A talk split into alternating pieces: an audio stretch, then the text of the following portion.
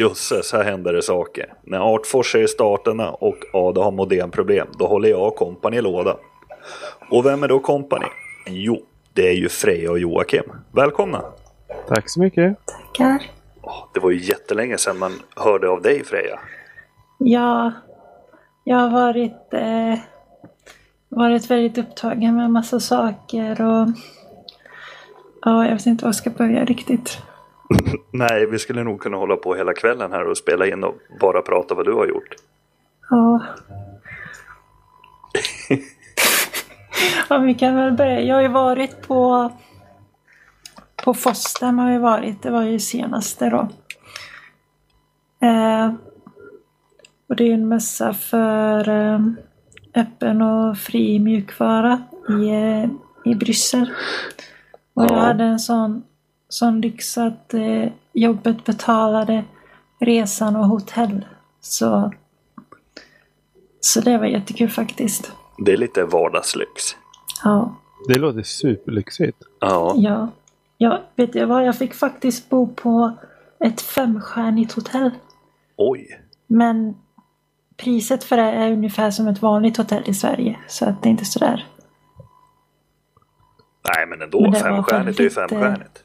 Ja, det var jättekul. Ja. Och, och god mat också och sådär. Eh, och bra förbindelse till universitetet då där de har Fosten.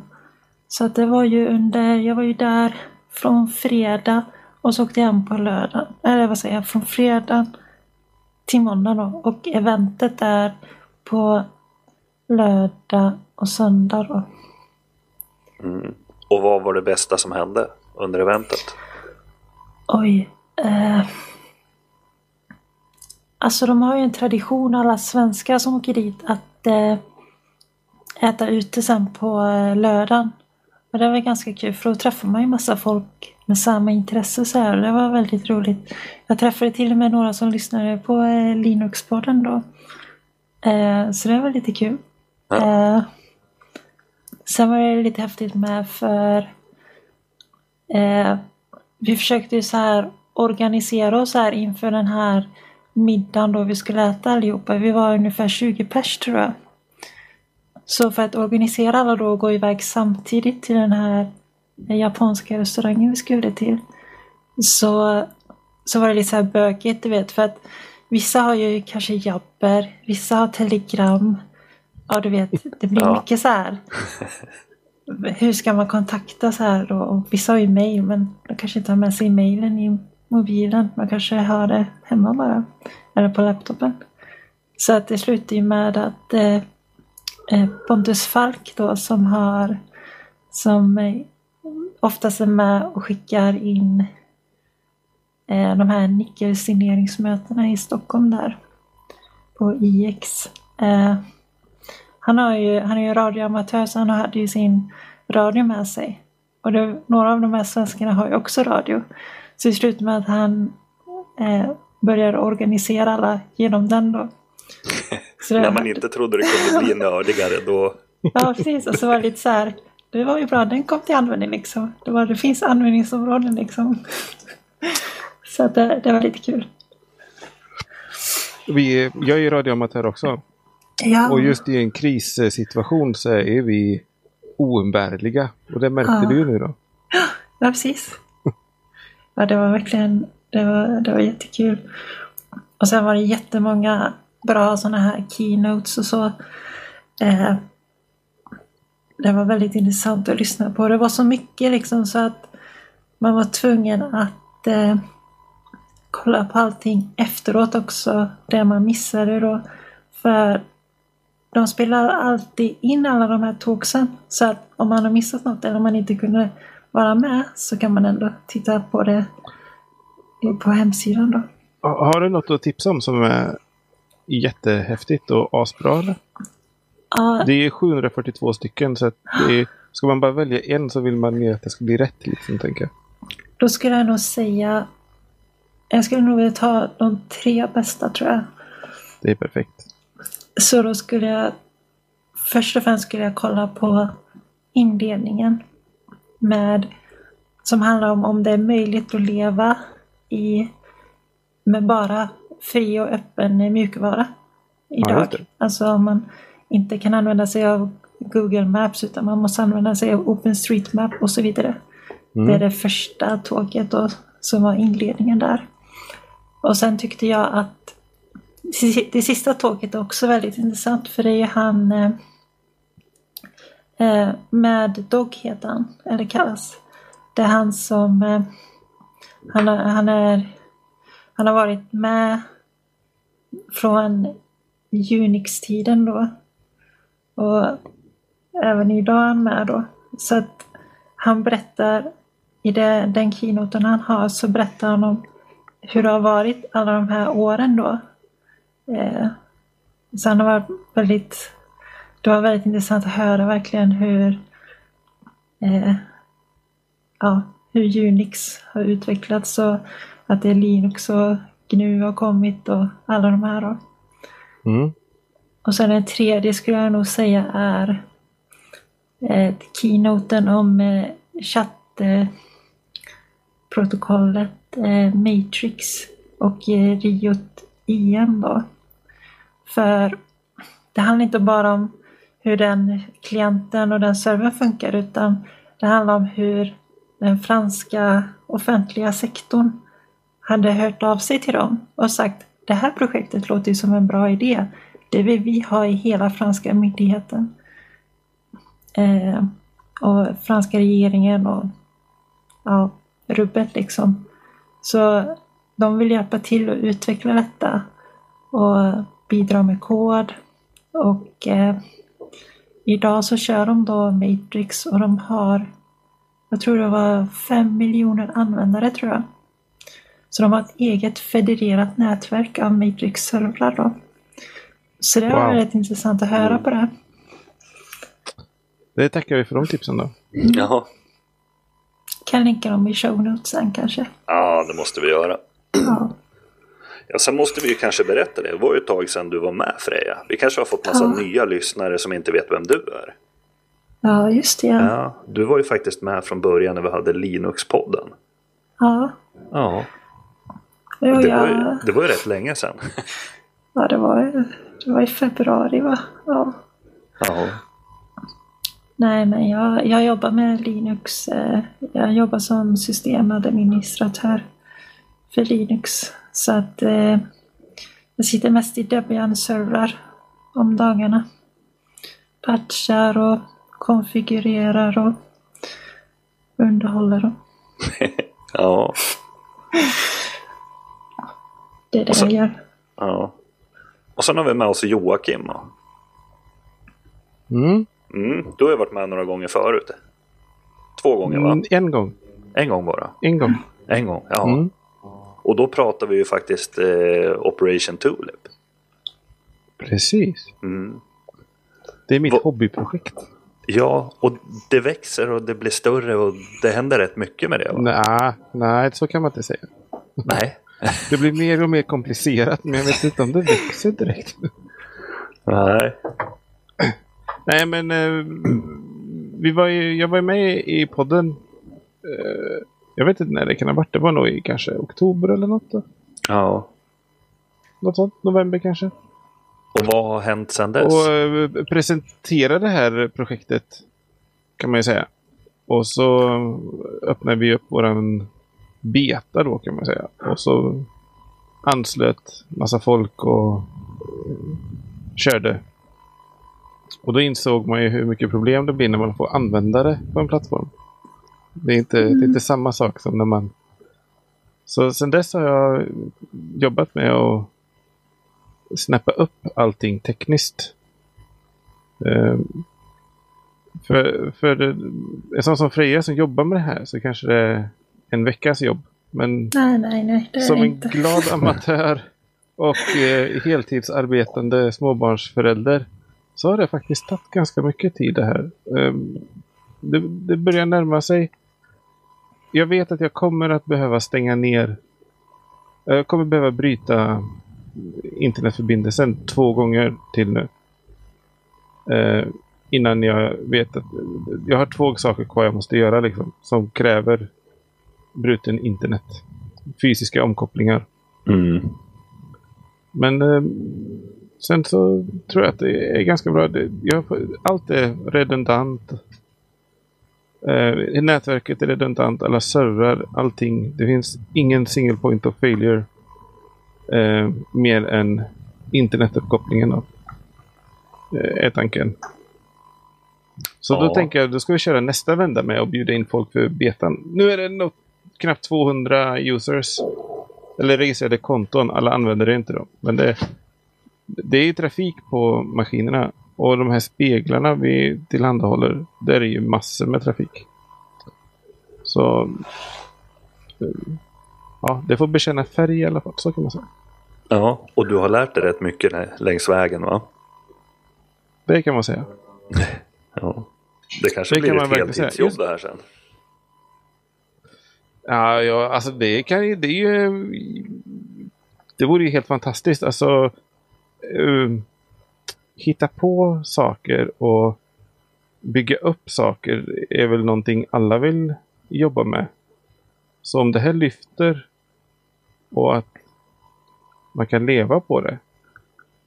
Då skulle jag inte tveka en sekund på att göra det här heltid. Jag har ju, jag har ju tusentals idéer liksom. Det handlar ju bara om, om tid. Ja, det mesta kostar inte så mycket pengar så det är egentligen bara tid det handlar om. ja. Tid och kunskap, det är liksom det som bygger Ja, fast bra grejer. kunskapen det tar ju tid att till att skaffa sig. Ja, Jag, jag är inte rädd för utmaningar. Det kanske ni har förstått. ja, det har vi faktiskt märkt. Nej, Alltså vi har ju följt ditt eh, arbete lite på, eh, på Telegram också. mm. Mm. Och, Det händer. ja, jag, jag skriver kanske någon liten sak ibland. Ja, Ja, och sen frågar man lite om servrar och grejer. Och, ja, det, är, det är imponerande faktiskt. ja. Jag, jag, eh, ja, jag, det, det är ett väldigt, väldigt roligt projekt. Men det är som sagt, det tar ganska mycket tid och börjar nå en gräns för vad man är kapabel till också kanske. Eller, I alla fall tidsmässigt som man kan lägga ner då. Men- Ja. Men snart är allt fysiskt arbete. Jag har, jag har till exempel byggt om garaget. Det, det, det hostas ju fortfarande hemma hos mig eftersom det inte finns någon bärighet i detta. Så det, är fortfarande i mitt garage alltihopa. Men jag har byggt om det nu till ja, vad man skulle kunna kalla en serverhall då, med kall och varm del. Eh, jag har haft elektriker ute som har installerat en ny elcentral med, med eh, sex stycken 16 amperes uttag för att mata de här med egen elmätare och grejer. Wow. Ehm, och fiber och alltihopa installerat. Ehm, eh, brandsläckare har jag investerat i och eh, övervakade brandvarnare. Och jag har gjort det så proffsigt jag någonsin kan som amatör. Så skulle jag vilja säga. Ja. ja, riktigt grymt. Jag menar, man hör ju att du är engagerad om du bygger om garage och har massa elektriker Mm. och grejer. Ja, det, är, det är grymt. Det, det kostar ju en del pengar det här projektet. Ja, jag börjar förstå Men- det. Men jag, jag sa det till min sambo där att det är ändå billigt om man jämför med att ha häst. Alltså, har hon häst då eller? Nej, det har hon inte. Nej. Men hon har pratat om det. Hon, hon köper inte det resonemanget riktigt. Men Nej, okej. liksom bara en sån hästtrailer kostar ju antagligen mer än vad jag har köpt servrar för, tänker jag. Ja. Och sen vill Sen man ju inte det ha en häst i garaget heller. Nej, det blir jättejobbigt. Ja, Nej, men det är ju en hobby som... Ja, det, det kanske är en i, i snittet dyrare hobby. Jag vet inte riktigt. Modelljärnvägar och sånt är inte gratis det heller. nej. Nej, men det, det är roligt. Det är lite, det är lite av en pojkdröm nästan. Mm. I alla fall vad jag drömde om. Jag menar, man visste ju det att man var ju inte skapt för att spela fotboll eller hockey. Så att man börjar ju drömma rätt Nej. snabbt om andra saker. Ja, alltså jag har ju haft eh, en sjuklig fascination för superdatorer liksom. jämt. Jag är Ja. helt inkapabel till att utnyttja dem. Men jag fascineras nog grymt av dem. Så nu, måste... rack med många maskiner i det gillar jag. Har, du räknat, har du räknat ut all prestanda du skulle kunna klämma ur alla dina maskiner? Hur många gigaflopp och sånt där menar du? Ja, och hur mycket RAM-minne du har totalt och sånt där. Nå, alltså det är ju ganska mycket då va? Måste vi lära oss Men, räkna ehm, så långt? Ja, Skulle du säga att det är nästan, eh, eller är det mindre än eller över ett helt terabyte av ram sammanlagt liksom? men jag har över en terabyte ram ja. Oj, Men Mm, det, jag har inte det igång. Okej. Eh, vi ska se, jag kan logga på här och se vad... Eh,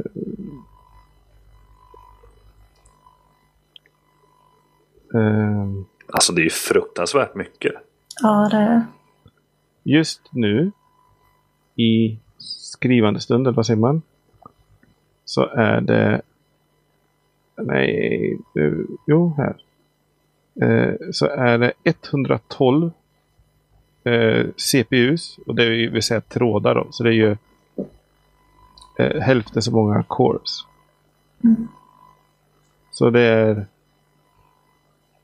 56 stycken CPU-cores igång då. Jösses. Och det är 456 gig gib ram. Så det är väl i, när vi pratar ram så pratar vi väl det är väl lite multipler av 1024 va? Ja, men säg att det är en halv, halv terabyte ram ungefär. då. Och 40 procent av det utnyttjas just nu. Jaha.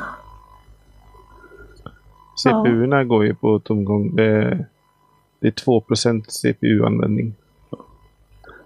Det kostar inte så mycket CPU-cykler det här. Nej. Man, man börjar ju förstå att den varma delen i garaget den fixar man rätt lätt. Men hur har du gjort med kylningen? Jag har, jag har ingen kyl. Alltså för, för, det var ju ett rack från början med maskiner som stod mitt på golvet i garaget. Och då blir det ju liksom... Jag hade switchar när monterade bakifrån för att få så korta sladdar som möjligt. För att det skulle vara lätt att hantera och så vidare.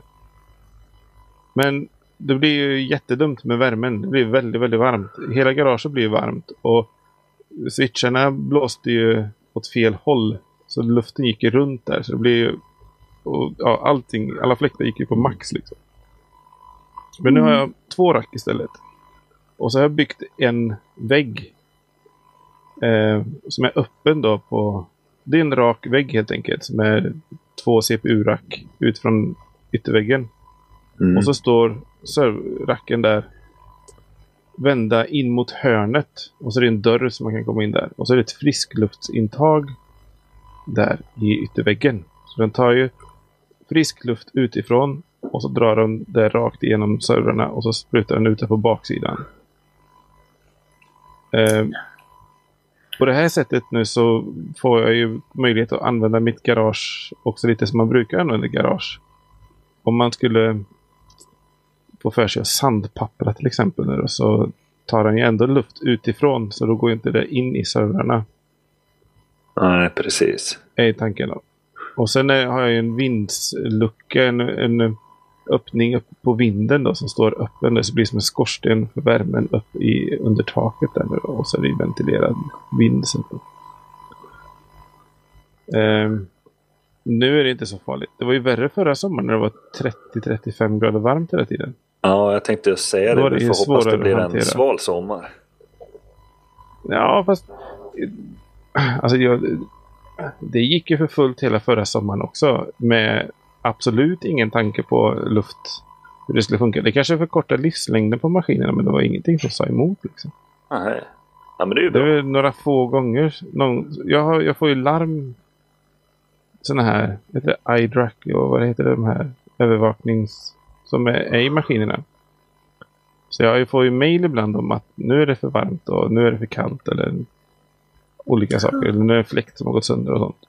Och det var bara några få gånger som jag fick sådana meddelanden ändå. Liksom. Mm. Så. Men det är klart att de kanske inte mår bra av att stå i 46 grader i värme heller. Men Det är begagnade. De är väl inkörda. Ja. Alltid. Men nu är ju tanken att det inte ska vara värre då. Jag tror inte 30 grader är något problem till exempel. Nej, det tror jag inte heller. Det tror jag inte är något som Nej. helst bekymmer. Alltså jag får flashbacks till när, eh, när jag var liten så min farfar i hans eh, så här, ladugård där han torkar höet. Mm. Då har ju de en sån här stor fläkt där inne på Mm. kanske en och en halv eller kanske en meter i diameter Mm. som låter jättemycket. Alla, alla ladugårdar har ju det då för att Mm. torka höet. Mm. Där skulle man kanske kunna placera servrarna. Och då får man ett rejält blås tror jag. Jag har lite planer på en sån konstruktion. Oj. Ja. Faktiskt. Det, man, det finns ju sådana frekvensstyrningar. Det är ju bönderna sådana här höfläktar. De vrålar ju som vilddjur. Men Ja. de går ju alltid på max också. Ja. Men om man skulle liksom reducera ner den till 80% så kommer ju ljudet ta hur mycket som helst tänker jag. Så jag, jag har lite funderingar på, på något sånt. För det är ganska många liter per sekund som de här deltafläktarna i en server drar igenom. Mm. Och det är ganska många. Det är ju det är många fläktar liksom. Så det, det går åt mycket luft. Det gör det. Så, nog om det. Operation Tulip är... är ja, det, det, det är vårt hobbyprojekt och det är jätteroligt och det är en förmån att få hålla på med det. Men det var ju inte ett marknadsföringspodd för Operation Tulip detta va? Nej. Nej, det, det är svårt att komma ifrån det bara. Ja, men eh, fråga vad ni vill eh, om ni vill veta något. Så eh, det är inga som helst bekymmer givetvis. Jag blev faktiskt lite glatt överraskad när du hade den här eh, lösenord-grejen. Man kunde spara lösenord i. Mm. Mm, den är ju helt säker också, sägs det. Jag, vad jag har läst om den, den är ju den är ju end-to-end krypterad. Den dekrypteras i din browser. Allting lagras i krypterat hos mig. Så är det någonting eh, det, det, det har jag ju det kommer jag ju även om jag skulle vilja så kan man inte komma åt någonting.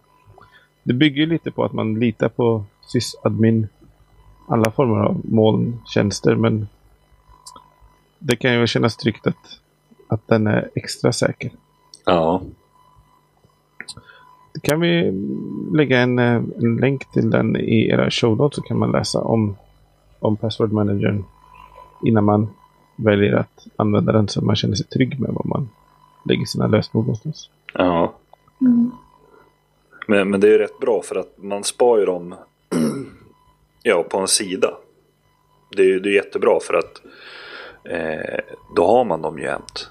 Jag tänker på många andra lösenordshanterare och sånt som man måste installera program och sånt så är ju den här faktiskt jäkligt bra. Ja, det är en snygg lösning också tycker jag att den just dekrypteras i din browser. Ja, Det, den, det, det, kommunikationen skickas krypterad från servern till browsern och sen sker dekrypteringen där med din lösenordsfras. Och det Ja. finns appar och sånt till den också om man vill ha det. Jag är en sån som lagrar alla mina lösenord i huvudet. Är inte det bara jätte, jättedumt eller? Jo, det är det. Jag har ingen backup på mitt huvud liksom. Nej, det är liksom... Det är hur dumt som helst. 2019. Ja. Jag vet flera som är sådana, men jag, jag tror att de flesta skulle vinna på det. Sen, jag har ju svårt att lita på andra så, så jag vill ju gärna ha det själv. Så jag, ja, nu uppmanar jag alla andra att lita på mig då, men jag hostar ju min egen password manager. Liksom. ja, men det jag saknar är end-to-end krypterat. Men eh, innan det fanns eh, sådana tjänster så, så låg ju allting i någon central databas någonstans. Ja, Och då, då var det bara en tidsfråga tills någonting händer. Så kände jag varje gång det var någon sån här eh, något intrång i någon server eller någon sådär. ju. Då, då får man eh, väga de riskerna liksom. Men med end-to-end behöver man ju inte göra det på riktigt samma sätt. Nej. Ehm, nej. Sen så kan man väl ha en egen password manager i något. Mm. Du kan ju ha en egen, en egen fil eller någonting. Men på något sätt behöver man hålla ordning på sina lösenord. Eh, det är så praktiskt också för nu kan man ju ha unika lösenord på alla sajter. Den största risken är om man börjar på att återanvända lösenord. Liksom. Ja. Ja, usch, det där med lösenord är svårt. Jag förstår inte hur du kan hålla alla i huvudet Freja. Ja, men jag har, jag har ett visst... Samma överallt. eh, nej, ja, precis. Sommar 2019. Nej, men jag har, jag har ett visst mönster så att eh, så länge jag har mönstret för mig själv så det är inte så att jag har samma lösenord överallt men jag har ett visst mönster som är likadant på flera lösenord. Då. Eh, det kan vara till exempel att jag har när jag skriver lösenordet så är hälften av tecknen från ena sidan tangentbordet och de andra från den andra. Och så kanske jag har varannan och då blir det väldigt snabbt att skriva lösenordet. Så de är helt slumpmässiga alla lösenord. Men de följer ett visst mönster så. Ja, Det är väldigt mycket information det ger nu. Men det, det var bara en av detaljerna. Det är ganska mycket olika. Det är inte, följer inte det mönstret hela tiden men ibland är det det mönstret. Jag har eh, jag spelar piano så det kommer lite därifrån. Mhm. Så det är skalor då kanske? Ja. Jag, jag såg något YouTube-klipp där om, det finns något som heter Hashcat tror jag, för att brute-forca lösenord va? Ja, jag känner igen det. Ja. Jag är inte säker att detta var just Hashcat, men det var, handlade om brute force eh, lösenord. Och då tog de ett exempel, då var det ja, tio tecken långt eller någonting. Och så skulle de köra Rainbow Tables, det vill säga alla kombinationer på detta. Och det skulle ju ta ja, tusen års, tusentals millennium liksom. Så det, det var ju stenkört. Men då la han på någon sån human filter på de här ehm, ehm, alla kombinationerna för att människor är förutsägbara liksom. Mm. Och då var det knäckt på 45 minuter. Oj. ja. Ja, det kan man säga. Det är liksom så här, du vet, så här, stora, ett O blir en nolla och alla, alla sådana här tricks som folk tror är så himla bra liksom. Och så bara pang så satt, så, så var det löst, så var det knäckt på nolltid istället. Så jag tror att, att vi, vi är tyvärr ganska förutsägbara när det gäller sånt där. ja. Och, och Jag problemet har ju är ingen att... källa på detta. Så det är ingen idé att någon frågar om vilket klipp det var. Men det är lite som... eh, Ja.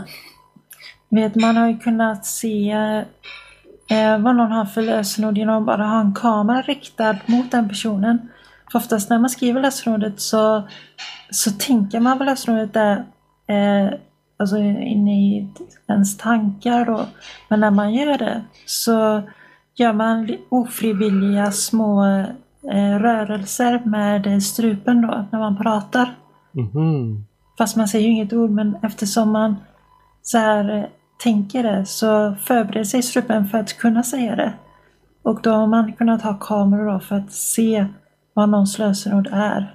Om det är något sånt här ord då som är... Eh, så det, det finns en del saker man får tänka på. Så man, får, man ska inte bara undvika att någon ser tangentbordet utan du ska undvika att någon eh, filmar dig när du skriver lösenordet också. Alltså den här filmen om Snowden där. När han knappar sitt lösenord. Lägger han ju en filt över sig.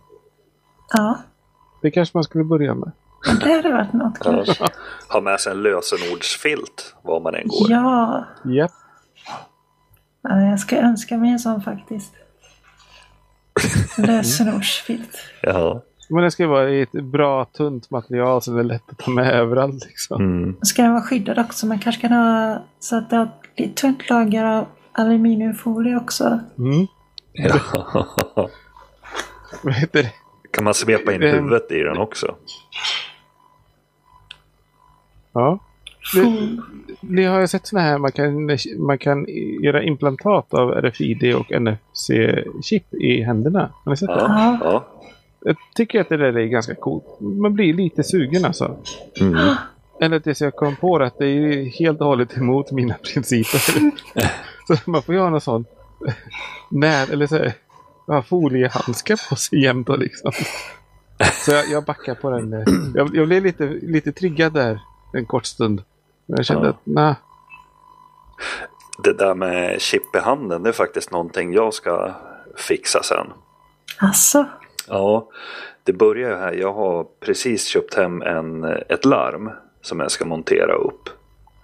Och när jag har monterat upp det larmet så i den, den produkten så kan man alltså köpa till en dörrmiljö. Eh, och då helt plötsligt kan man ha elslutbläck och, och lite sånt där och, och sätta in en kortläsare och sånt där. Och, och ha precis som man har på ja, skolor och företag. Man visar en tagg och slår en kod och så öppnas dörren. Och då är det ju rätt skönt att ha en, ett chip i handen. För då har man ju jämt med sig nyckeln. Mm. Det, det är mitt nörderi att hålla på med just nu. jag, jag tänker ju så här. Nu att jag, nu är det inte så att där jag jobbar så är det superviktigt att skydda den anläggningen så men om man tänker sig att de hade, man hade jobbat på eh, Försvarsmakten säger vi. Och Ja. man hade tyckt ja men jag ska nog operera in eh, så här chip så jag kan öppna dörrarna istället för att ha med mig passerkortet. Tänk då om någon verkligen vill ha tillgång och man blir tvingad till att lämna ifrån sig kortet. Mm. Och så säger man, nej du jag har inget kort, jag har det i handen här så att eh, då blir det lite så här, vad gör de då? Tar de fram en kniv då och gräver ut chippet då? Eller får man snällt följa med? Eller vad händer då? Alltså, jag tror inte det är en sån stor grej som, som man är rädd för. För att det sitter liksom, man känner chippet på handen. Om man trycker lite så känns det som ett litet riskorn. Så, så jag tror inte alls det skulle vara farligt om det var någon som kom och, och tog det av mig. Ja, klart det gör ont, jag menar det är ju Ja. någon som kommer skära men ja, det är liksom inte som så att de kapar handen utan det är ju snarare att de gör ett litet snitt, snitt och tar ut den. Jag funderar på om de är så snälla, om de verkligen vill åt eh, något säkert system sådär. Ja. Ja, ja, Fast då är, det ju, då är det ju säkert en stor anläggning. Jag menar, vanliga hemmaanvändare kan ju nog använda det utan att vara speciellt oroliga. ja, det kan. Du kanske kan ha en tagg i nyckelknippan också. Så kan du lämna ifrån dig den taggen då ju. Ja, Man behöver inte ha bara i handen. nej. Nej, det är nej. Det är ju som så här, i handen är det ju bara för att det ska vara bekvämt. Sen kan man ju faktiskt, jag tycker det är faktiskt det säkrare med, med att ha en tagg än att ha en nyckel. För när du har en tagg så kan du oftast, måste du ju oftast ha en kod också. Ja, Det är ju praktiskt med tagg med barnen så tänker jag. För slipper man ju byta låskolvar. Eller Ja. låscylindrar så fort de slarvar bort en nyckel. Ja, precis. Och, och sen är det ju det att eh, man, man kan ju konfigurera de här systemen rätt bra. Då kan man ju göra som så att eh, man behöver ju egentligen bara larma på när man går lämnar hemmet.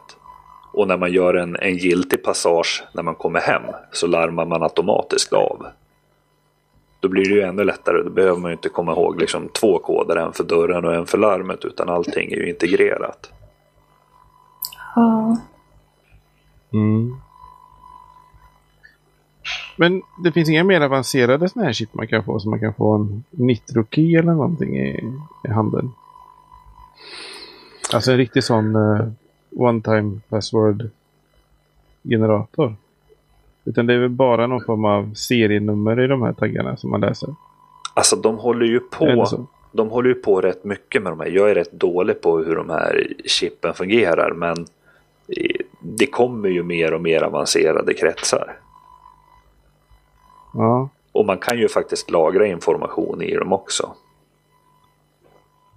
Jag tänker att det borde nästan gå för RFI det är ju liksom det är vad jag har förstått så är det liksom en passiv krets.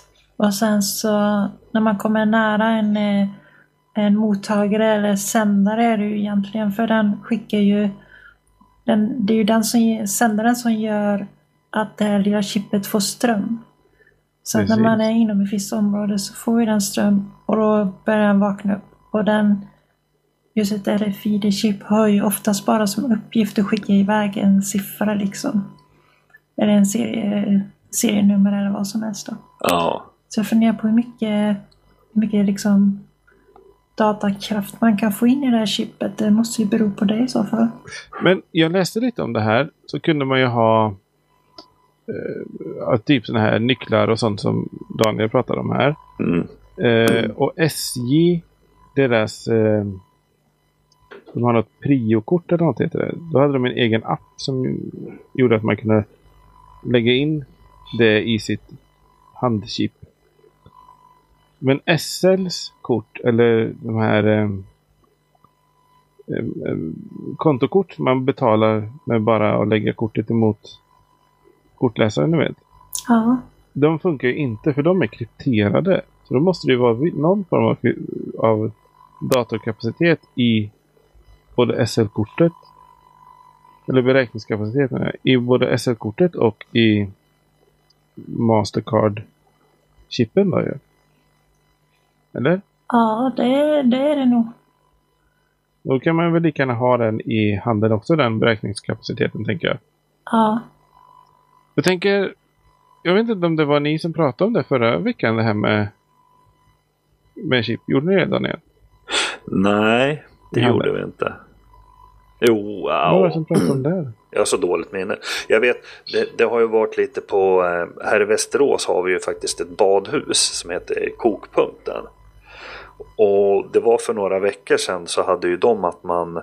De letade efter fyra stycken frivilliga som skulle få ett chip i handen för att kunna använda det för ja, komma in på badhuset och betala och sånt. Och då sa de det att Låsa de, skåpet och... Ja, precis. Och de fyra som blev valda, de fick väl eh, tre års eh, inträde och sånt betalt. Och, och chippet gratis då. Det är ju väldigt fint. Ja. Ja, ja det, det tycker jag absolut. Men, men så finns det ju just när man pratar sådana här chip så finns det ju väldigt, väldigt många motståndare också. Må, många, är- det många är mest rädda över det är att de ska bli spårade. Men det är liksom Ja, inte så chippen funkar. De är ju passiva och jag tycker som så att en chip, ett chip i handen som du måste vara någon centimeter ifrån och läsa av när du går omkring med en mobiltelefon som alla vet var du är någonstans egentligen om de vill. jag tror... Jag tror det mesta av motståndet handlar om att, inte så mycket om att, eh, att de är emot att man har ett chip i handen. Utan mer huruvida det är frivilligt eller inte. Eh, för jag för mig att jag hade läst något om att eh, något företag ville kräva detta av anställda. Eh, och då är det en helt annan sak om man blir tvingad till det. Eh, men om det är så helt frivilligt så då är det en annan sak. Men vad är det som är så konstigt? Jag menar, du blir ju tvingad idag på arbetsplatser. Jag menar, de säger åt dig att du ska ha de här arbetskläderna. Du måste ha de här ID-korten på dig. Men inte Visst. cybernetisk enhancement liksom. Det blir vi inte tvingade till än. Nej, det är ju sant. Men å andra sidan kan de ju kanske tvinga dig till att ha en ring Jo, men med, det, med kretsen i. Men ja, det är som man kan ta av. Jag tror också det handlar om eh,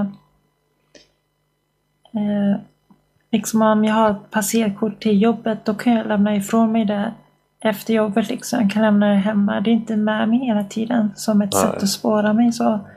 Och sen tror jag också det handlar lite om riskerna. Eh, för även om man är väldigt noggrann så här när det opereras in och så. Så det kommer ju vara några fall då någon får en infektion. Och eh, det är klart, det vill Ja. man ju undvika liksom. Jag tror många kanske är rädda av den här eh, boskapshanteringen också. För alla Ja, boskap, alla kossor och det, i det märker man ju. Ja, Men ja, det är statens kreatur. ja vi är väl det. Ja, Ja. ja, det var ju ett litet sidospår. Vi hade ju lite annat att prata om också. Ja, Eh, lite open source och lite Ogcast och sånt där. ja. Eh, Jag tror vi för in dig i rampljuset igen Freja. Det var ju den här Ogcasten. Ska du starta ännu? nej, jag ska inte starta podcast. Jag, jag skulle gärna gjort det, men jag har inte så mycket, jag har så mycket annat för mig just nu i alla fall. Ja. Jag har, förut, förutom att eh, det har varit mycket med jobbet, så har jag också skaffat mig en pojkvän. Så att, Jaha. eh, och de tar en viss tid också. Han är datanörd va? Ja, fast han sitter mest i Windows, du vet. Va? Ja, jag vet, men eh, Det här Freja Kan vi hjälpa till på något sätt? jag har ju redan gjort han eh, paranoid av Facebook liksom. Så han vågar knappt använda det längre. Så vi går i rätt riktning så. Ja men det är bra, det är bra. Eh, eh, så att, eh, men eh, visst, en podcast. Eh, jag har skrivit här att eh, förklara vad en podcast är för något. Vad är för skillnad på en podcast och en oddcast? Ja.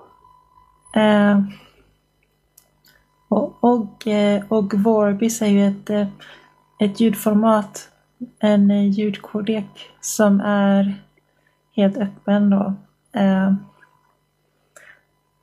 Och licensierad under en GNU-licens då. Så att om man gör förbättringar i den här kodeken så, så är man är man också tvingad i licensen att ge tillbaka de här förbättringarna man har gjort då. Så det är många som eh, eh, som föredrar det om man jämför mot eh, podcast som då kommer från eh, Apples eh, iPods från början. Eh, som kör ett annat format som är M4A tror jag. Eh, och det är inte likadan licens där så att om Apple får för sig att göra något eh, så kanske man inte får använda det för alla ändamål man kanske har gjort förut då. Vad jag vet har inte något sånt specifikt hänt. Men det är väl den stora skillnaden där tror jag. Ja. Och, och du ramlar in lite där på GNU också. Ja, Och vad är då skillnaden mellan GNU och Linux? Ja eh, Linux är ju kärnan i... Eh, vi kan börja så här då. Eh, en, eh, om man säger så här Ubuntu och Debian och alla de här Linux-distrorna. De, eh, eh, de kommer ju med en kärna. Och kärnan är ju den som översätter från operativsystemets olika kod och bibliotek så översätter den till hårdvaran då. Eh, man kan säga att det är drivrutinen eh, för alla, alla komponenter man har i eh, datorn då. Mm. Det är bara den biten som är Linux då. Och resten är ju inte Linux i sig. För det brukar man säga är kommer, de flesta paket kommer från en organisation som heter GNU. Eh, och eh, det är ju egentligen helt fristående från Linux. Så att eh, det är många som ibland säger fel när de säger att eh, de kör Linux. Men egentligen så de kör ju visst, visserligen Linux som kärna. Men eh, vad man kör ovanpå Linux, det kan ju vara eh, Ubuntu, det kan vara, man brukar säga Debian GNU eh, eller Android. Eh, så att Linux är bara själva kärnan i det hela då. Ja. Men den är minst lika nödvändig då för att allting ska fungera såklart.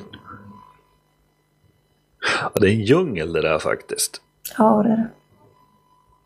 Det är ganska intressant där i just Fostem. eh, Jag nämnde det här eh, keynoten av Mad, eh, Mad Dog när han pratar om 50 år av Unix.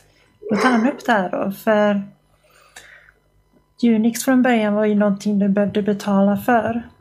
Och det var bara universiteten som hade råd med detta. Och sen om du ville se koden då för att kunna förstå vad allting gör så var du tvungen, det kunde du få nämligen, men du var tvungen att betala ännu mer i så fall. Eh, och det har inte en vanlig person råd med. Eh, speciellt inte på den tiden heller. Så då var det många som var motståndare och försökte göra något åt det. Och det var ju då den här rörelsen eh, eh, Free Software Foundation bildades då. Det är ju de som har gjort GNU då. Ah, okej. Så, och den, till skillnad från eh, Unix-systemen på den tiden så, så gav de ut koden eh, fritt då. Så att alla kunde se och studera den. Men de saknade en kärna. Så de, man kunde aldrig köra GNU-systemet utan att använda, använda en Unix-kärna och, och sådär då. Så att det var bara en del av koden som man kunde ge ut då. Eh, helt fritt. Men kärnan var ju fortfarande Unix då. Om jag har förstått det rätt. Ja. Och sen, sen kom då vid 1991 tror jag det var så hade ju Linus Torvalds han var ju också på samma sätt lite trött på det här att han var tvungen att ha en dyr licens eller sitta på universitetet när han skulle koda och greja. Så han försökte göra sitt egna operativsystem eller sin egna kärna då. Och eh, sen när han gjort den då så så, så kunde ju man koppla ihop den då med den här, det här GNU, GNU operativsystemet då. Eh, och då fick man helt plötsligt hela det här ekosystemet vi har nu då med Debian Linux och Slackware Linux och Gentoo Linux och Red Hats och hela... Ja, hur många är det nu? Det är jättemånga distros idag. Ja. Nästan för många. Ja, kan vara lite mycket. Ja. Ja. Man hinner ju inte testa alla ordentligt i alla fall. Nej. Det finns Linux-distributioner som inte kör GNU också. Ja, det gör det. Det stämmer. Det finns eh, en, eh, en jag tycker är ganska intressant är en som heter Alpine Linux. Eh, Alpine kallar man Ja. Den kör ju inte någonting med GNU då. Den kör något annat bibliotek och så för deras eh, kompilator och grejer. Och den är ju väldigt eh, lättviktig är ju den. Så att den är perfekt för containrar och sådana här små system.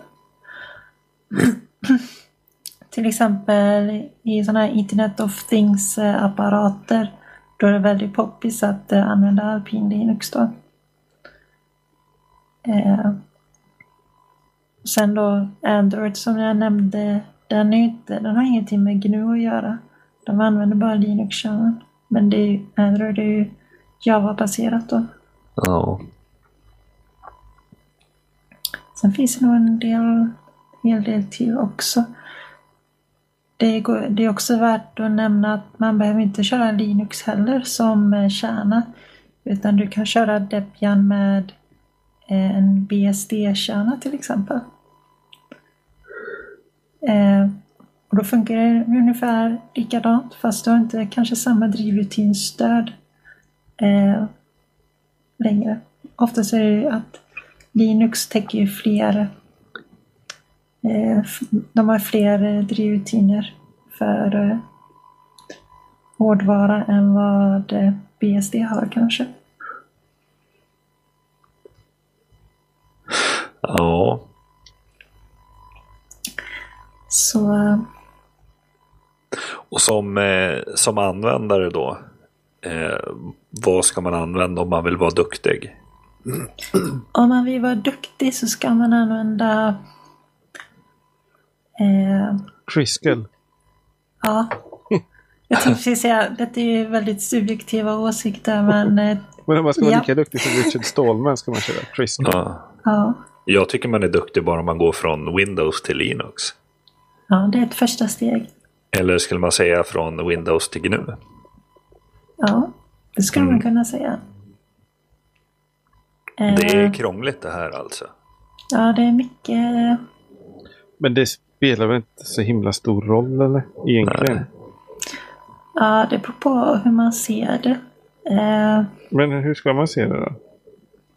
Eh, man ska se det lite från ett, eh, eh, ett perspektiv eh, vad man vill stödja liksom. Och, tycker jag.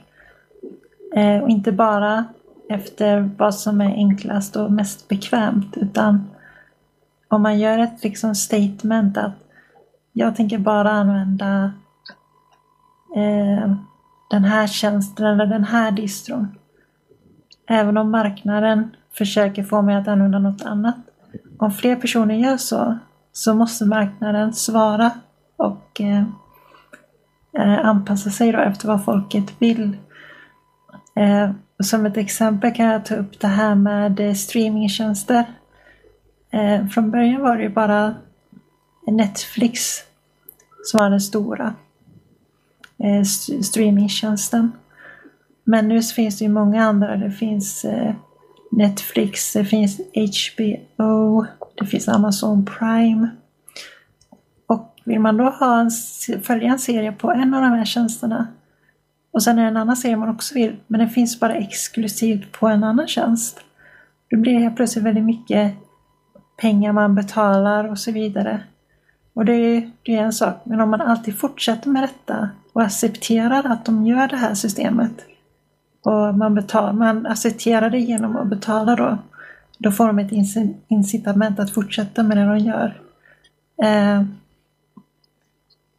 då kommer det aldrig bli en... Man kanske hellre hade velat ha en enda strömningstjänst där alla får släppa deras serier. Men det kommer ju aldrig bli om folk inte... Ja. Det var ju det Pirate Mm. Bay var så bra på. Att... ja, men det var just det med Triskel eller Debian eller vad man nu kör för någonting. Jag, jag är ju absolut för öppen fri mjukvara. Jag, det, det är det jag... Det finns inga alternativ liksom. Ja, Men sen jag- är frågan om man behöver vara riktigt så hardcore som man Dr. inte... Richard Stallman är. Liksom. Man kan ju se det som här att eh, Debian från början är ju liksom väldigt... Eh, det, det följer ju oftast hur Triskel ser ut. Men det finns en möjlighet att installera eh, eh, sådana här binära blobbar och sånt där man inte kan se vad det är för kod. Eh, det finns liksom möjligheten att göra det i Debian och det är därför som inte den klassas som helt fri. Eh, men det är klart, jag tycker att det är mycket bättre om man använder, oavsett om man använder Debian eller Triskel, så tycker jag det är ett bättre att använda dem än att använda till exempel eh, Windows eller Ubuntu kanske. OS X. Ja, eller OS X. Ja. Och sen kan man ju krångla till det lite ytterligare om man vill. Då kan man ju ha, ha öppen hårdvara. Ja. Den är, den är nog den svåraste idag tror jag. För det, det är så, det är sådana stora det är sådana stora spelare där så att det är svårt att påverka dem. Ja, och vad, vad menas med hur får man en hå- hårdvara att vara öppen? Eh, så mjukvara är ju då är det när du kan, du kan se koden liksom som har eh, du kan ta koden och kompilera den och se att den ger samma resultat som de program du har i datorn. Och med öppen mjukvara eller öppen eh, hårdvara då då menas det att du ska kunna se eh, du ska till exempel kunna ladda ner eller dumpa en, en firmware som du kanske har på ditt moderkort. Kanske en firmware som sköter eh, BIOSet och Basic Input Output System. Ja, Eller firmwaren för nätverket. Eller firmwaren för grafikkortet. Att du skulle kunna dumpa dem och eh, eh, som en fil till datorn. Och sen om du, om du då har öppen hårdvara så ska du kunna få koden då från leverantören och kunna kompilera den och få samma resultat. Alltså att de här, den här slutfilen du får från kompileringen ska matcha den här dumpade filen från firmwaren. Du vet att den koden du kompilerar stämmer överens. Och då vet du vad det är för kod som körs i din dator. ah, Eh. okej. Men det är inte så många leverantörer som ger ut deras eh, eh, källkod till deras hårdvara idag. Det är lite svårt också och eh, eh, Ja, det blir lite svårt att kontrollera. Ja, men eh, så länge som det är en, en, del av männi, alla, en del av alla som gör det så kan man åtminstone ha ganska bra koll på att det fungerar och att det är det leverantören säger att det är. Eh, men detta kommer också från eh, att eh, alla de här kretsarna och sånt vi har i våra datorer idag, de är så avancerade så de kan ha en egen liten dator i sig. De kan ha en egen liten CPU eller en egen liten processor då vid sidan om av den vanliga processorn. Eh, och det är ju där det har kommit en del program som kan vara användbara. Till exempel att eh, kunna styra en dator även när den är avstängd. Och det kan ju vara användbart om eh, eh till exempel i ett datacenter så kanske du har servrar du behöver starta om och sen så kanske inte den startar upp som den ska. Och då kan du komma in i datorn ändå genom ett annat system som alltid körs på datorn eh, i skymundan sådär då. Och det låter ju väldigt så här praktiskt kanske och så vidare. Men eh, det här, de här systemen är ju oftast inte öppna. Man vet inte vilken kod som körs. Och senare då eh, har det ju kommit fram att de här eh, de, de här firmwaren då som kör den här koden har haft eh, säkerhetshål som har tillåtit eh, eh, hackare då att ta sig in och utnyttja dem. Och det har inte varit så välkommet, då vill man ju ta bort det. Men det är inte alltid så lätt att ta bort det, för vissa leverantörer eh, har gjort så att de här bisystemen då måste alltid köras, annars så kommer inte den vanliga datorn kunna starta. Och det är många upprörda över att man inte kan välja att välja bort det liksom. Och då tänker jag på eh, Intels eh, Management Engine som den kallas, som har haft sårbarheter.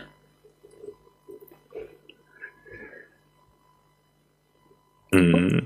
Och hade det varit öppen hårdvara, då hade man fått koden till den här Management Engine och kunnat modifiera den själv och kanske till och med stänga av den. Då hade allting varit frid och fröjd igen. Ja,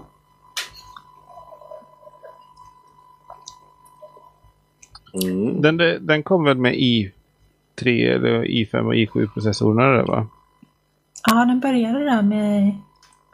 Jag tror det kom... eh, Det fanns en eh, rå version, eller en ganska simpel version av den före det också tror jag.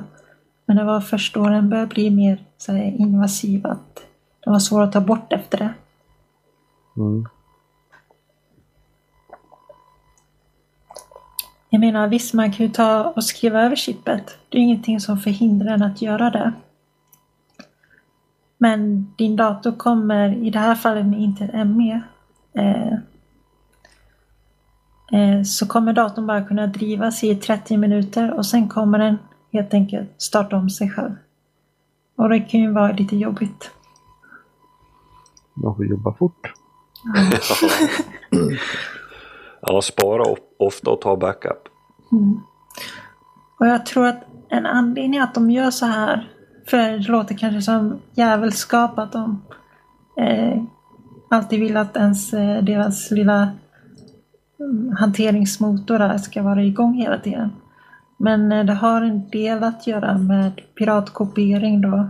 Att eh, det skulle varit lättare att piratkopiera, tror jag. Alltså att piratkopiera hårdvaran då. Mm. Och det leder ju in oss lite på det där. Eh, vi har skrivit ner Librebot här. Ja. Och det är ju en, eh, en, eh, det är ju en fri version av Bioset. Och Bioset är ju det alla ser när man startar datorn. Det första som kommer upp på skärmen där. Eh, och så kan du ofta trycka delete. Men ibland så har du otur så är det F2. Eh, ja. Ibland ska man trycka enter. Ja. Trycker man alla knappar kan man få keyboard error. Så då får man samma resultat. Ja. så det gäller att hitta rätt knapp där väldigt snabbt. Men eh, det är det som är bioset. Och det finns, eh, den koden är ofta stängd, man vet inte riktigt vad som körs. Eh, men det finns en eh, fri version av den då, där man får källkoden. Och den heter ju då, Li- det är den som heter LibreBoot då. ja, och den vet jag ju att du kör Pro- Joakim? Problemet här...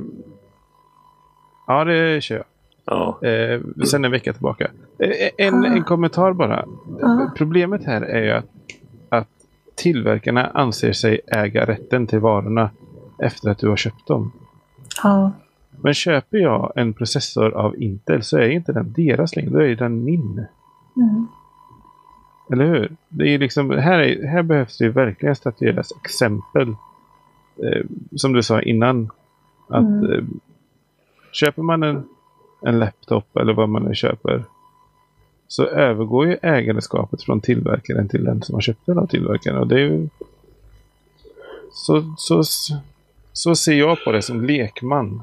Jag är ju givetvis hur novis som helst på detta men det är så jag skulle vilja att det funkar. Ja, man, en del brukar jämföra det med, eh, med eh, recept. Att eh,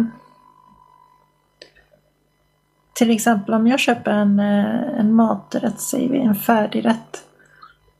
Eh, då kan jag oftast, jag kanske inte kan få eh, exakta receptet. Men jag har ändå rätt till att veta vad det är för något i maten. Alltså vad det är för ingredienser och sånt som precis. har lagts in i den. Med mjukvara då har jag ju verkligen ingenting liksom. Jag har inte varken receptet eller vad det är för ingredienser i det. Det är väl ganska, ganska fattigt med garantier också va? Ja, Är det inte så? Om man köper en... en eh, jag vet inte. Det var länge sedan jag godkände ett Windows så här, licensen där. När man startar upp den. ja det, det, Men jag jag för mig att det står ganska mycket om begränsade garantier och sånt ja sen så är det ju mycket det är mycket att man inte har kontroll över saker som egentligen är lätt att implementera kontroll över eh, i mjukvaran eller i hårdvaran.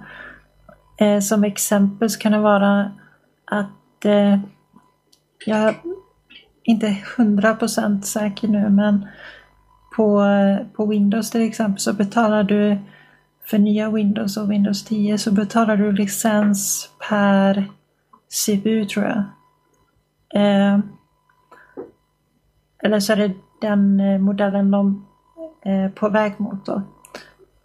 Men, det låter eh, som en serverlicens eller någonting där. Ja, precis. Det, det kanske bara är serverlicensen. Men eh, att eh, ett Windows operativsystem inte skulle kunna köras på flera eh, CPUer utan att det betalas mer. Det är ju bara en artificiell begränsning någon har lagt in för att få ut mer pengar från det. Och den här artificiella begränsningen, den tar antagligen mer tid och mer eh, arbetskraft att utveckla än att faktiskt eh, bara låta den vara för alla. Hur många CPUer man än har liksom. Ja. Och ett annat exempel är när eh, Windows vill göra automatiska uppdateringar. Då har man inte, från början hade man inte så mycket kontroll över det i Windows 10. Då skulle den starta om när den ville i princip. Och då kunde man ju vara mitt uppe i något dokument där och sen startar den om sig. Och det kan ju såklart många bli lite sura över. Och jag har för mig att de fixar det där så man åtminstone kan snosa uppdateringen en stund. Så man hinner stänga ner sina arbeten. Men också en sån där, det är en sån där artificiell grej att eh, det finns ingenting i mjukvaran som gör det tvunget att göra en uppdatering just då eller en uppdatering senare utan det skulle du kunna göra när det passar dig egentligen. Absolut. Alltså, jag, jag vet ingenting om detta mer, men jag hörde någon säga att i Windows måste man betala för att slippa annonser. Att Windows, man köper Windows operativsystemet Ja, och då är det ändå reklam i det. ja. Stämmer det verkligen? Jag har hört att det stämmer och jag har sett det med mina egna ögon. Jag har hört, ja. Ja, nej, nej, det låter jättekonstigt tycker jag. Men eh, Men så länge folk köper eh, Windows då kommer det fortsätta vara så här. Så att eh, eh, på, på den punkten är jag faktiskt till och med på Piraternas eh, sida att eh, det är lika bra att de piratkopierar det i så fall. Men helst hade jag sett att de byter till, till någon Linux-distribution. ja. Eh, Libreboot nämnde du Ja. Daniel. Ja, Jag kör det. Sen Ja. en vecka tillbaka. För jag har träffat... Jag har varit eh, och träffat eh, en kille som heter Elliot. Så han har flashat min X200. Min ThinkPad X200. blir det någon prestandaskillnad på den? Det vet jag inte för jag använde den inte innan. Nej, okej. Aha, jag, jag, jag kan nog säga att det är nog prestandaskillnad för jag är lite van vid de här gamla ThinkPaden eh, från när jag gick i gymnasiet. Och jag minns att eh, det tog en stund innan den startade upp. Eh, flera sekunder faktiskt. När man ser en IBM-logga och så vidare. Men, Ja, jo, men det går nog ganska snabbt själva att bota Mm. den går snabbt. Men sen om man får mer kräm ur den när den väl är igång, det är jag väldigt osäker på. ja, det, det, Men Det uppstarten går nog ganska snabbt, det tror jag. Ja. ja, det gör den. Men det är, ju Det- värt, det är värt rätt mycket om den går snabbare. Ja, det, det, eh, det ser ut som en grubb när man startar den. Ja, Och så... Jag, som sagt, jag har ingen praktisk erfarenhet av det mer än att jag har botat från USB några gånger eller botat det jag installerat. Eh, i, det du sa innan där, att man trycker på delete eller F2 för att komma in i BIOS-inställningar. Det har jag inte ens testat. Jag tror inte ens att det finns här. jag tror inte det heller faktiskt. Jag tror att eh, det är bara Grub som är eh, liksom, det är det som Ja, ingår i libreboten. Och vill man ha någonting förändrat så får man kompilera den själv. jag. Men, Men- man kanske får en sån här meny där man får välja att man vill bota från USB då istället. En sån grub-meny då. Ja, jag kan inte starta om nu så vi spelar in på den här. Men Ja, när jag botar den här så väljer, ja då är det ju default. Starta från disk. Mm. Och sen kan man starta från USB eller från... ehm, och det finns några alternativ man kan starta från. Och så kan man söka efter externa grubb. Eh, och då hittar den eh, grubb på, på eh, Debian installer USB då. Ja, Tails, eh, då fick man bara välja att bota från USB. eh, Det alternativet. Starta Debian installern, så då var man tvungen att välja den här sök extern grubb. aha. I, fråga mig inte vad skillnaden är, men det... Eh, ja, datorn fungerar enligt förväntan. Jag tycker den... Jag har inga som helst problem med någonting. Känns otroligt fritt och härligt. Ja. Ja, då kan, då kan du då kan du känna dig helt säker på att du inte har, vad heter det, att det är någon eh, bakdörr som, eh, som kanske ligger och lurar att eh, någon kan utnyttja den. Utan du Nu har ju inte jag att- kompilerat den här biosen själv, så det Nej, vet jag det inte. vet ju inte. Men Nej, eh, vi det får ju- hoppas Jag kan ha ett mycket, mycket större problem med min bios än vad jag hade innan. Potentiellt. Så, Ja. ja. Det vet man inte. Men eh, förutom det så känns det bra. Ja. ja, schysst. Jag tror vi nästan får knyta ihop säcken här. Det Ja, är ja, hemskt vad tiden går fort när man har roligt. Ja, den gör ju det. Hade- Vi eh, hade ju så mycket att prata om ju. Ja, ja. men eh, det kommer ju finnas fler avsnitt. Ja. Jag hade ju en grej jag ville prata om egentligen, men jag kanske får vara med en annan gång. Då. Ja, Men Vad var det du ville prata om? Det är så komplicerat så att Det det tar för lång tid. Alltså. Det är superkomplicerat. Ja, men då tar vi det i ett annat avsnitt. Ja, Ja. Rätt snart tycker jag va? ja, jag är jätteintresserad av att få... Det, det är en idé jag har. Ett, ett koncept. Eh, Mm. Som jag skulle vilja förverkliga, men jag räcker inte till eh, matematiskt. Så det kanske finns någon lyssnare. Ja. Ja. Det, är- det är jättecoolt. Det är, eh, handlar om säkerhet och integritet och allt det. Det var ju mycket cliffhanger, som ni Ja. brukar säga. Ja, ja Men jag, jag, jag, det, är en, eh, det är en cool grej som alla borde ha, tänker jag. Så Ja. vi kan skapa något nytt. ja, det här måste vi prata om och det är rätt snart. Ja, säg till bara. Jajamensan. Ja, vi känner väl oss nöjda så här va? Ja. Ja, tack så jättemycket för att jag fick vara med. Ja, tack själv för att du kom. Mm. Sen vet jag att det här avsnittet kommer bli ännu längre för jag har nämligen en hälsning från Artfors jag ska klippa in och på en 4-5 spännande. minuter. Ja, så Ja. Det, blir, det blir ett mastigt avsnitt det här. Härligt. Ska vi dra outrot eller blir det för mycket? Ja, vi kan dra det sista i alla fall. Eh, För klistermärken och t-shirt och sånt, Ja. det, det vet man ju att det ska man in på våran sida och kolla efter. ja, precis. Och om man, om man gillar podden så, så kan man stödja oss för att fortsätta. Vi dras med en del kostnader och du kan hjälpa oss genom att skänka en slant via Swish, LibraPay, Paypal eller Fatter. På vår omsida kan du se hur det går tillväga. Vi skulle verkligen uppskatta om ni som lyssnar och läser ger oss tips och synpunkter på vad ni tycker. Lämna gärna, gärna era omdömen på iTunes, sociala medier eller vår kontaktsida eller skicka e-post till oss på adressen staff.vardagsteknik.nu. Perfekt. Tack så mycket. Tack, tack. Ja, Hej då. Hej då. Hej då!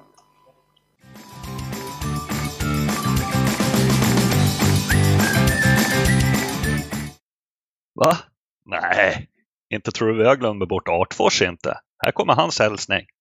Tjenare flickor, hur är läget? Jag har precis avslutat eh, en lyssning på ert eh, eh, ensamma lilla eh, avsnitt. Eh, det är mycket, mycket bra gjort för att vara första gången med redigering och editering och allt så här. Eh, jättekul. Eh, jag tänkte jag skulle komma med en direktrapport härifrån The Big Apple, New York City, you know. I'm all American now. Eller inte. Um, det första jag tänkte rapportera ifrån, eh, ifrån landet over there är eh, en sak som jag har noterat som jag faktiskt inte sett hemma. Eh, det är att alla, jag, du menar precis alla går omkring med telefonen i handen. Vad de än gör så har de sin telefon i handen. Eh, alltså, de pillar med den här telefonen ständigt. De eh, antingen skriver, byter låtar eller någonting. Håller de på med. Eh, det är ingen som har sin telefon i fickan. Jo, det finns det väl. Alltså undantag. Eh, vad heter det? Vad är det man säger? Eh, ja, undantaget. Ja, nu kommer jag inte ihåg vad det heter, men skit i det. Eh, I vilket fall som helst. Eh, en annan sak som jag också har märkt här borta, i alla fall i New York, det var inte lika mycket i Philadelphia när jag var där. Eh, det är ju det att folk går med lurar i öronen och jag förstår att de går med lurar i öronen. Eh, idag tog vi en promenad över eh, eh inte Brooklyn Bridge utan eh, br, br, br, vilken bro, bro gick vi över Felicia? The Queens. Ja, i alla fall bron över till från Manhattan till Queens och tillbaka. Eh, och där går ju även eh, eh tunnelbanan över, alltså över mark. Så att eh, eh det är ett fruktansvärd oväsen. Tunnelbana, trafik, eh, hela tiden, ständigt, ständigt. Så att eh, det, alltså man kan knappt prata med varandra när man går eh, inne i centrala delarna av New York. För att det är hela tiden sånt eh, eh, eh ljud. Så att jag förstår. Eh, det här är ju första dagen som vi är i New York nu då. Så att eh, innan har vi varit en vecka i Philadelphia. Och där var ju inte alls lika mycket eh, oväsen som det är här. Så att från och med nu så kommer jag också gå med lurar i öronen. Om de är på eller inte, det är skitsamma egentligen. Bara för att dämpa lite. Eh, angående avsnittet ni spelade in som jag precis har lyssnat färdigt på. Eh, förutom att det var riktigt bra gjort av er. Eh, utan min eh, magiska hands inblandning. Eh, så kudos till er. Eh, Ja, jag är helt med på att vi testar eh, Soho Office i en månad. Till att börja med. Är det bra så är det bra, är det dåligt så är det dåligt. Så att vi kör på det. Jag är med. Eh, så fort jag kommer hem så är jag också med på Soho Office. Så att, eh, ja. Det är det. En sak till så kan jag berätta då att jag kommer ju att eh, ge er en... Det kommer inte bli när jag kommer hem utan det får ju bli efteråt för den är bara inköpt än så länge. En Google Home Hub eh, hade jag tänkt att jag ska eh, ge er mina eh, ja, upplevelser av. Eh, så att den är inköpt. Den ligger här i en eh, väska och ska ta med sig hem. Nej men eh, det var väl, ska vi kalla det, en direktrapport ifrån The Big Apple. Jingling from New York.